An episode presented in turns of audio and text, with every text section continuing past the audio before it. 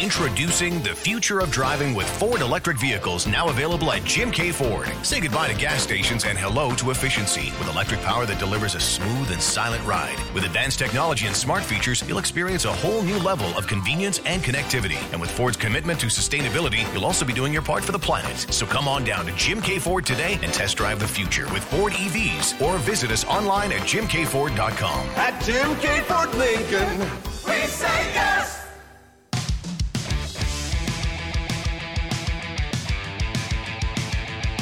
Welcome to the Jim K. Ford Sens Nation podcast with Steve Warren and the coach, Greg Kennedy. All right, we're off and running another episode of the Sens Nation podcast, and it is brought to you by our good and great friends at Jim K. Ford. Coming up today, Pierre Dorion's on podcasts all over the place. I heard him on Locked On Senators. I heard him on the Cam and Strick podcast. He's available. And uh, when he's available, that means, you know, we're going to do another Dissecting Dorion. That's coming up. We'll uh, get into some of the things he had to say, particularly in the Cam and Strick podcast. We'll also get into the whole catch and release program from 2021, the 2021 draft. It does not look like it's going to be a bumper crop. We'll just say that as three guys from that draft will be re entering this year's draft.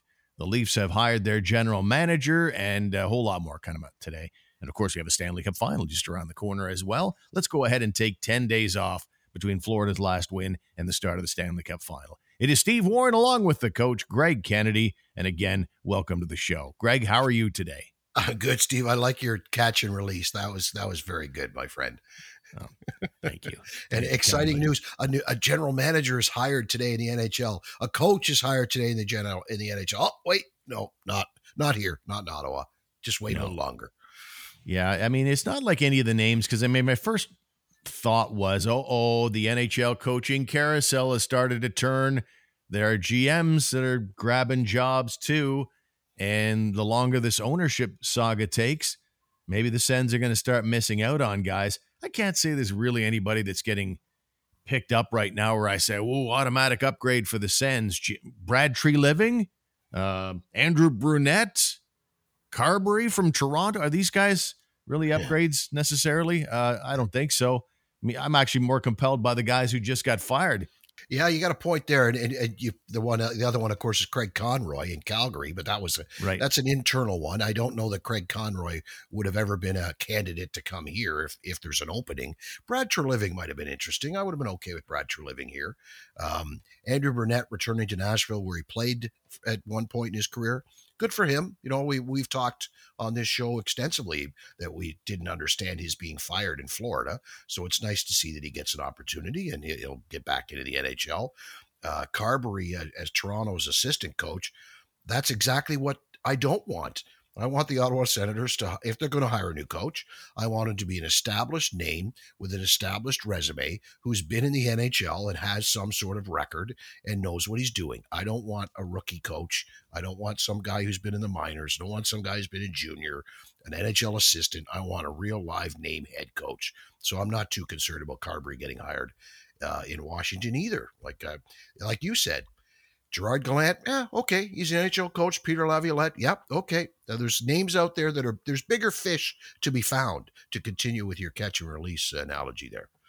Yeah, uh, the Carbery thing would be hilarious actually if it went down like that because uh, they have a former Leafs assistant coach with no mm. experience as a head coach, and then you went out and got a former Leafs assistant coach who's no experience as a head coach. So that doesn't seem like it would be satiating any of the Sens fans who want uh, something new behind the bench. But uh, let's jump in today because we've got lots to get to here. Sure. And and the Cam and Strick podcast had, uh, you know, I should probably put a call in. If if Pierre, if Pierre Dorion is doing podcasts, I probably should put a call in and say, hey, can you come on this show? We've been we've been here for a while now. Um, that that's on me though. I haven't made that call in several months. Anyways, he was on the Cam and Strick podcast, and uh, some interesting stuff. Do you want the jingle? Do you need the jingle? For sure, Steve. Come on now, give it to me. Dissecting Dorion. Can I win a Juno for that? It's a tradition unlike any other. And Dorion was pretty good, pretty upfront, pretty loose, and uh, trying to be as honest as he could. I'm sure there's a little spin doctoring and every long conversation that any NHL GM has is probably a little spinning. But uh, the good folks at uh, Sens on Reddit, they basically went through the whole interview. They've got it. They did all my note taking for me, and uh, and I know it's all accurate because I actually listened to the interview. Um, one of the first things he that out of his mouth was kind of dramatic in that uh, Erik Karlsson, when he was traded, and by the way, it's the 33rd birthday of Erik Karlsson today as we uh, record this today. So happy 33rd to the king. But a very popular guy in this town, this just in. And when he got traded in 2018, everybody was mad.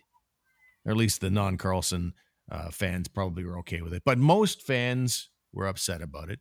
It kind of meant the end of an era, too and they'd just been to the Stanley Cup, uh, not the Stanley Cup, the Eastern Conference final the year before. Anyway, Erik Karlsson's leaving. They had just had a terrible year. Everybody's kind of ticked off.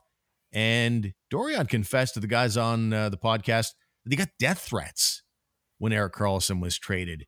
And, uh, and, and maybe he's speaking in hyperbole a little bit because uh, it was kind of a throwaway and they didn't follow up on it.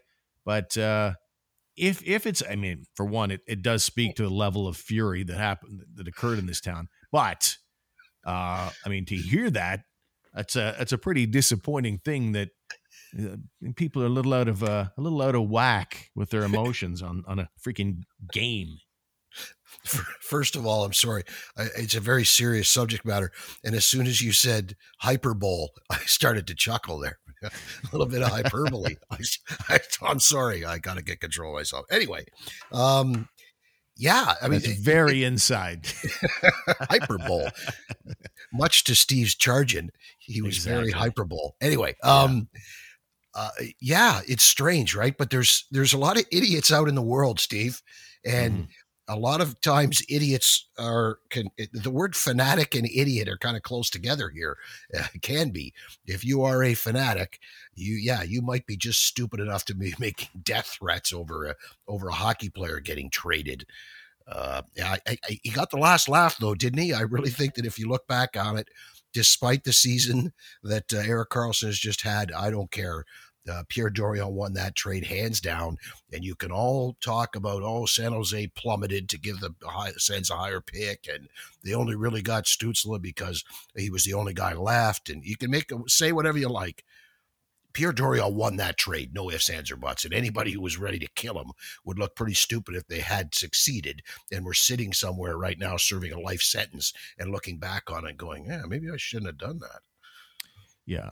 The headline I used in the hockey news in talking about this was Dorion received death threats for making the best trade in Sens history. there you go. Exactly. that's pretty much what happened there. And that, and, and it was actually kind of a throwaway line, like I say, uh, in that he said, you know, because he's asked about Tkachuk, he said it wasn't as bad as the Karlsson deal because I got death threats over that one. Yeah. But with Tkachuk, everybody was furious as well as you go back.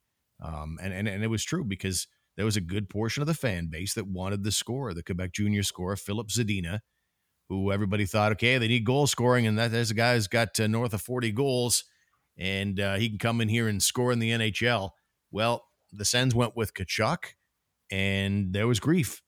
Zadina, meanwhile, was picked uh, two or three picks later by Detroit, and man, he he reeks of being an NHL bust. So between the Habs with the Kotkaniemi effect. Uh, disappointed how that worked out. They don't yeah, have anything yeah. to show for him.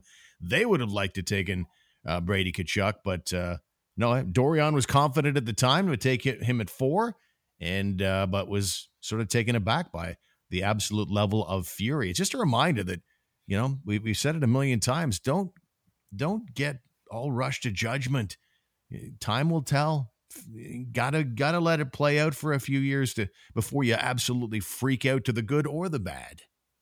Yeah, that's exactly what I was thinking. Like, like people, eh, eh, is it possible that there are people out there who would, yes, there are people out there who would have a good read on all these players and in depth knowledge and their own personal scouting reports. Yes, they're all professional scouts working for other teams. I don't know that there's too many of them who are on Twitter chirping at a GM over his picks, where that guy actually has more knowledge or better better sense of the projected talent of these players. Like, come on, people.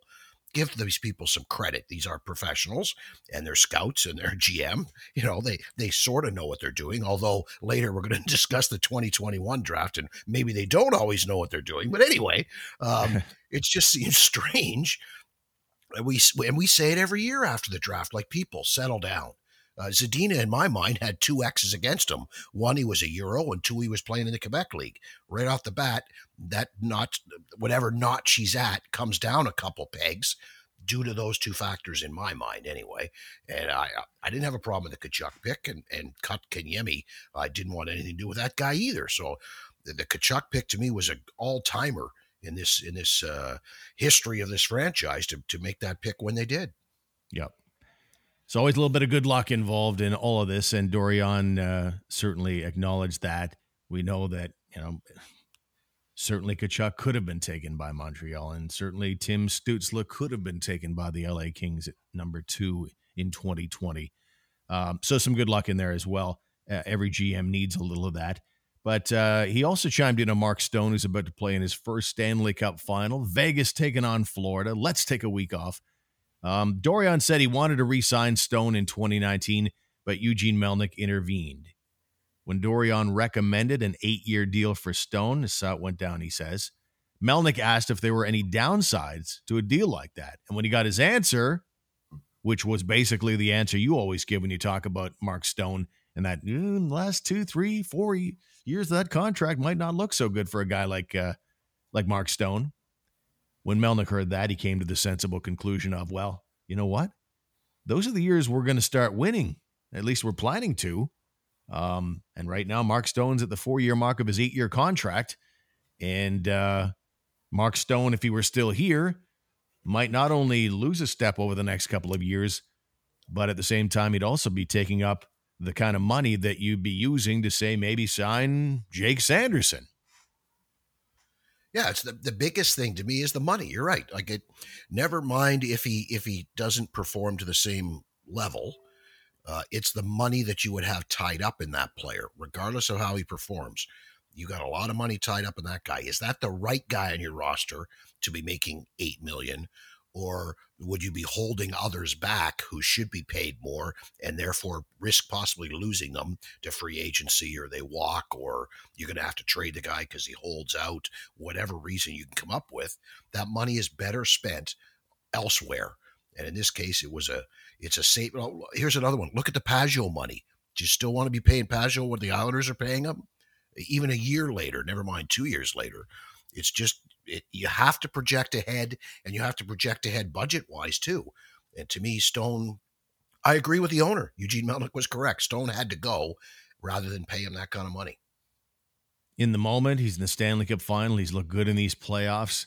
You miss him, but four years left on the contract, and he just had two back surgeries this season. And like he missed, I don't know, I mean, he, he played like I think about a third of the games this year and about a third of the games last year. So that's uh anyway, that was uh that was the background on Mark Stone when they were asking him about that.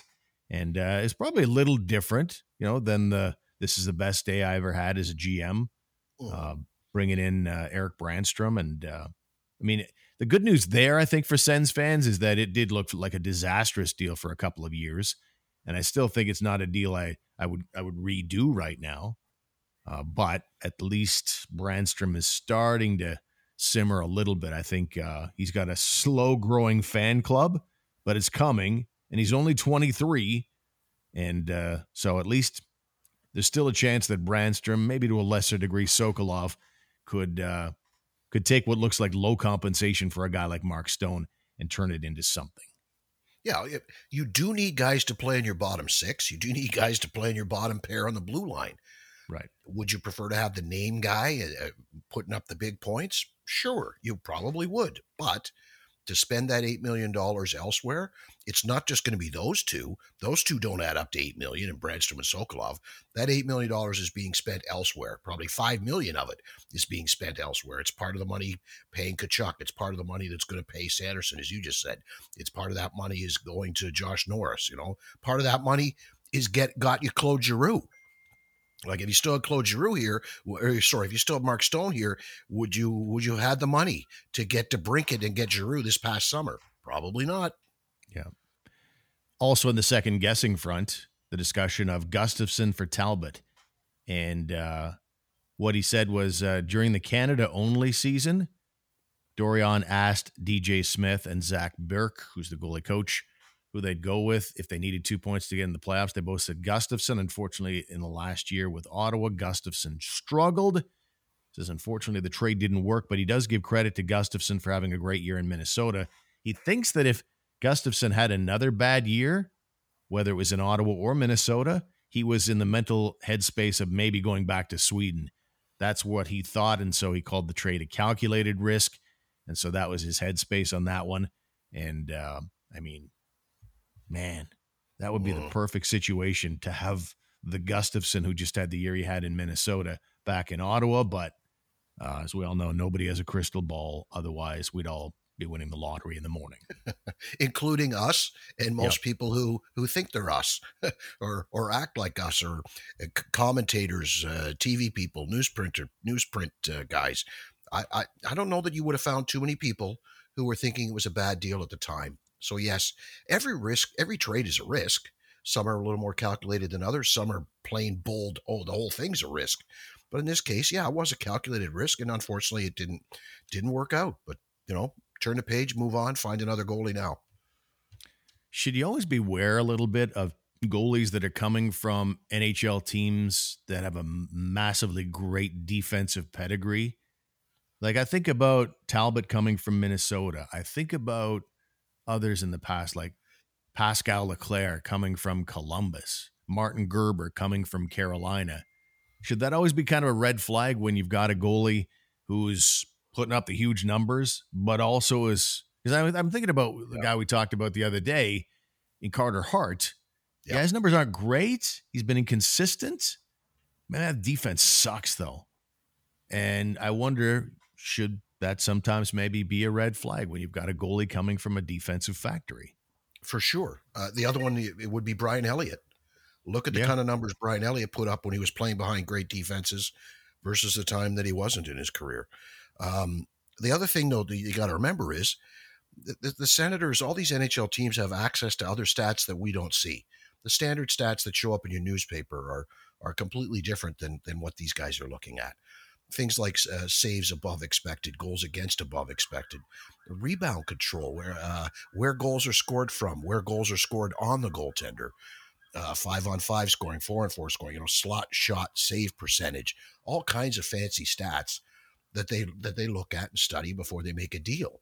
And I'm guessing that most of those stats probably favored Talbot, especially with Gus coming off a bad year. So, you really, it, it, at the time, to me, it was a good deal. To you, it was a good deal. And I, as I said earlier, I think to most people, it was a good deal. It just didn't work out. It's a shame. I think Talbot's injury probably factored into that to start the year, and then another one later in the year, and and also Gus playing behind a little better defense makes him look even better. So you have you have Talbot not looking quite as good playing here, Gustavsson looking playing there. It kind of tilts the scale even more because of the teams that they're playing behind. Yep. Nope. I've always said, show me a great goalie, I'll show you a great D playing in front of him. If Ken, I think Ken Dryden did talk about this. Like if he ended up, you know, showing up not with the Montreal Canadiens but with the California Golden Seals, he is not a Hall of Famer. We are not talking about Ken Dryden the way we talk about him glowingly today. Sorry, mm-hmm. that's just how it goes. if you're a goaltender, yeah. um, Alex DeBrincat uh, uh, brought up as well because uh, Dorion said in the interview on the Cam and Strick podcast does not expect a lot of roster turnover this summer has to sign DeBrincat. You'll know in the next few weeks, probably before the draft, if he wants to sign long term. Besides that, just a few contracts are due. So you'll see where Sogaard is if they can't trade for a goalie. So that part of it is that little snippet at the end there. That tells you that he's at least open to the idea that they will go with Sogaard and Anton Forsberg. What say you to that? Yeah, I mean, we we've talked about this one a lot. I, I, think Sogaard would be best served in the minors. I really do. I know that Pierre said that at one point last season when he when he was first called up there, he said, "Yep, this guy's now ready to be an NHL goaltender." Uh, I just I, I just I don't see it.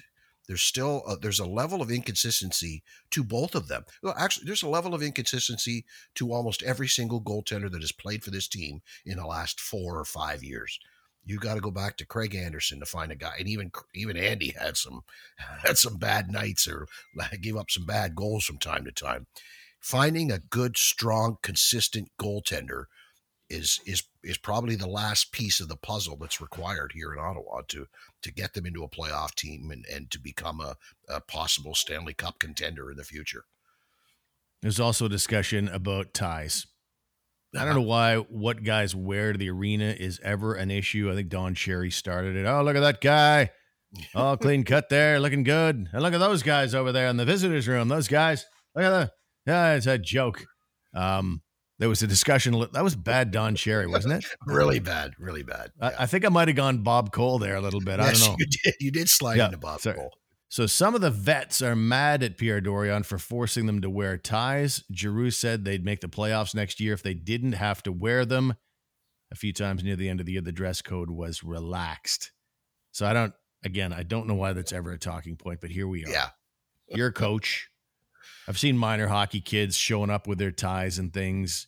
NHL level. Some coaches like it. I heard the Leafs have given it up. I don't know. Where you at on it? Um, I'm, I'm, I just like everybody to be the same. If we're all wearing shirts and ties, we're all wearing shirts and ties. You know, if it, if the dress code is business casual, then everybody's business casual. If the dress code, like uh, NCAA and and uh, CIS, or sorry, U Sport, uh, they're tracksuits. A lot of times they they just show up in their tracksuits because that's what they wear on the bus for the long trip. Uh, I'm okay if everybody wears a tracksuit. I'm okay if everybody wears a shirt and tie. I just think everybody needs to be the same. Having said that, you're a professional athlete. You're paid millions of dollars, and if the general manager wants you to wear a shirt and tie, then I don't think it's too much to ask. Same right. thing with Lou Lamoriello and no facial hair. It's not right. too much to ask, right? And if you yeah. think that that's you're going to make the playoffs, if we don't have to wear ties, we're going to make the playoffs next year. Well, okay, sure. I don't think your dress code has anything to do with your performance on the ice. No, I'd agree. I, I, I think it just look it looks professional, makes your organization look like they got their you know what together, and so I think it's good from that perspective. But I agree with that last statement. It does nothing, nothing to promote winning. Um, that's uh, well, that's that goes without saying. Anyway, there it is, dissecting Dorion. Lots of other points were made, but uh, yeah, interesting uh, discussion on the Cam and Strick podcast, and we uh, uh, we thank them for uh, landing Dorion so we could chat about it. Maybe we'll land Dorion at some stage of the game this summer. I'll make that my mission. We'll do a live edition of Dissecting Dorion. All right. With him here. All right. Deal. Okay. Let us take a timeout. When we come back, we'll talk a little bit about catch and release. Three Senator picks We'll re enter the NHL draft next month. Like Tiger Woods' mom said that one fateful night. What happened? We'll get to it after these words. ADSS Global is your trusted partner for all your accounting and financial management needs.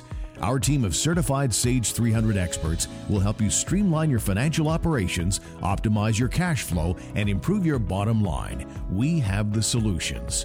Hear what one of our satisfied customers has to say. The Algonquin Students Association has been with ADSS for over 10 years. Mark and his ADSS team are reliable and respond quickly to our requests and needs. Call ADSS Global today at 613 221 5950 or email mcashman at adssglobal.net.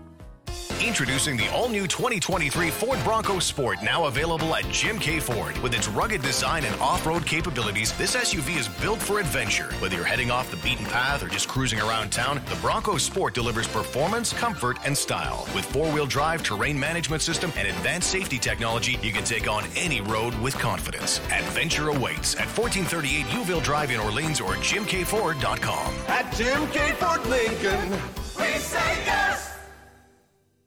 So we got Vegas taking on Florida in the Stanley Cup final. I was trying to find some sort of angle to it. You got Bruce Cassidy and the Vegas Golden Knights. You got the Florida Panthers, who are from Sunrise, Florida. How about Butch Cassidy and the Sunrise Kids? No, crickets. crickets. Do you have the cricket crickets. sound effect? No, there's an angle from Brady Tkachuk's perspective. It's Florida. It's, it's Florida versus Vegas. The the Stanley Cup final, no one predicted. Vegas wasn't too out of line. No, but Florida. Yeah, like I said last week, I caught heat for it because I said I picked Boston in three in that first round series, and some people were going, um, "Hey, coach, it's a best of seven. Yeah, I know that it's a joke, but I had predicted Boston in three. That's the joke, and here they are. Good for them. Yep. I wonder who. Uh, I don't know if there'd be two people in the NHL that Brady Tkachuk would be more fond of than his brother Matthew, who plays for Florida, and his landlord Mark Stone, who plays for the Vegas Golden Knights. Of course, blood will always win out, but uh, that's kind of an interesting angle as well. The uh, the two people that Brady Tkachuk probably loves the most in the league are going head to head here.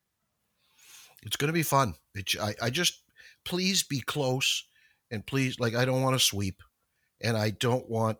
I I'm really I'm nervous about Florida coming out and just pissing the bed because they're you know, they've been off for 10 days. I just, I just want it to be good, tight, good hockey, no controversy. Let's let's just see these two teams battle it out. I'm, I'm looking forward to it. Did speaking of Cassidy, did you hear his barb at the Arizona Coyotes? Yeah, it was. Yeah. Uh, no, with all with, with all due respect, or wasn't it something like that? Yeah, Playing well, here it Coyotes is. in January. Yeah, this is a uh, this was after the uh, four two loss on May twenty seventh. Um, to Dallas, of course, in the Western Final.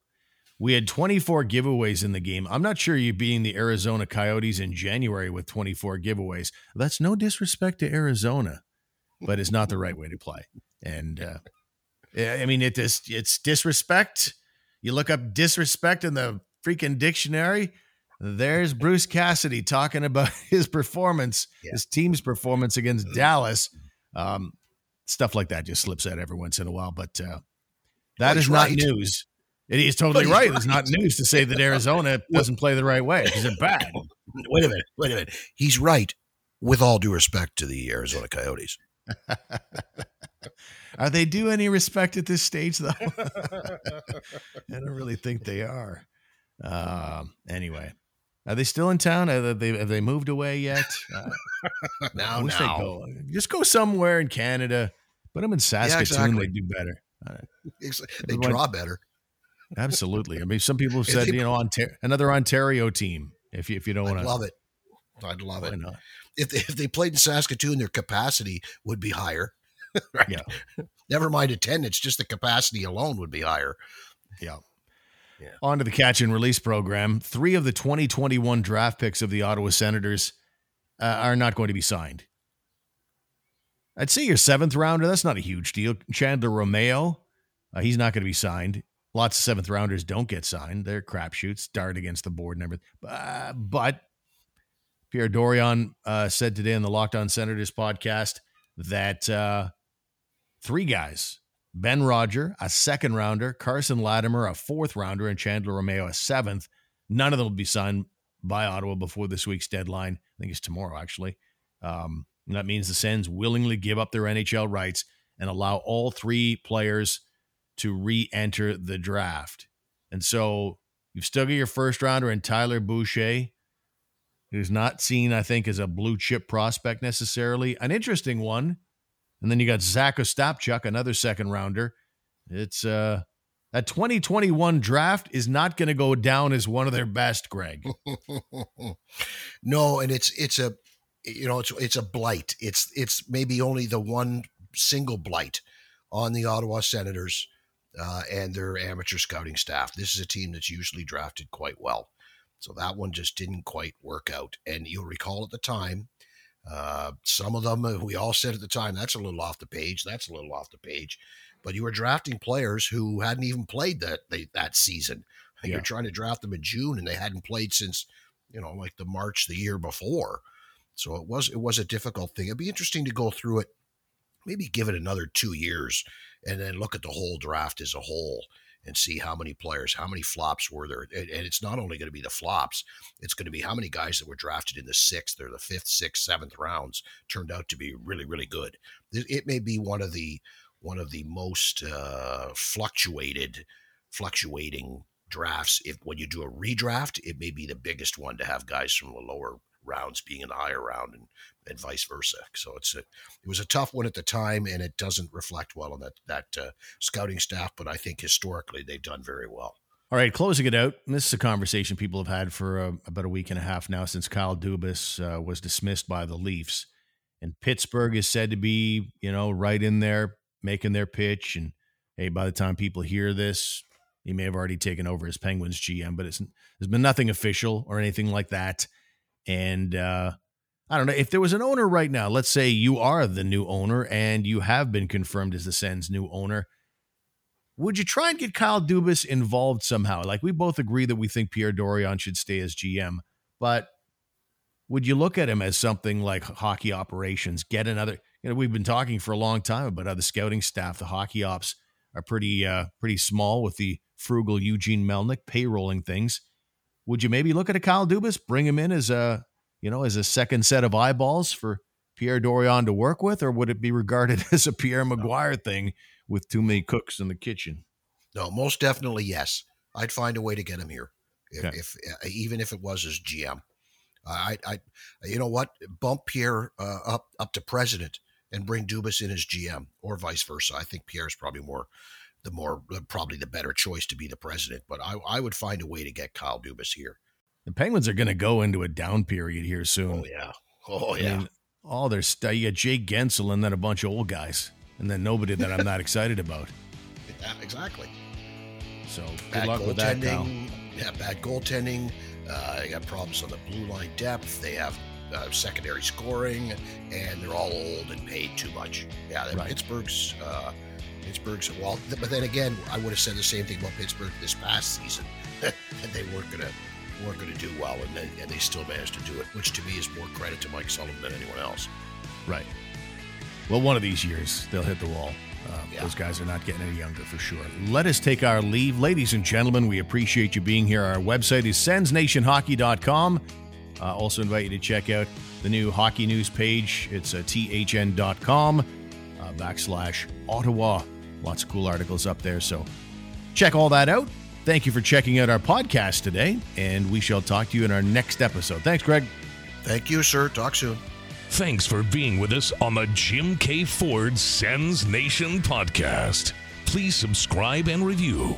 Share this show with your friends and followers, or become a member on Patreon. Check out our website today at sensnationhockey.com.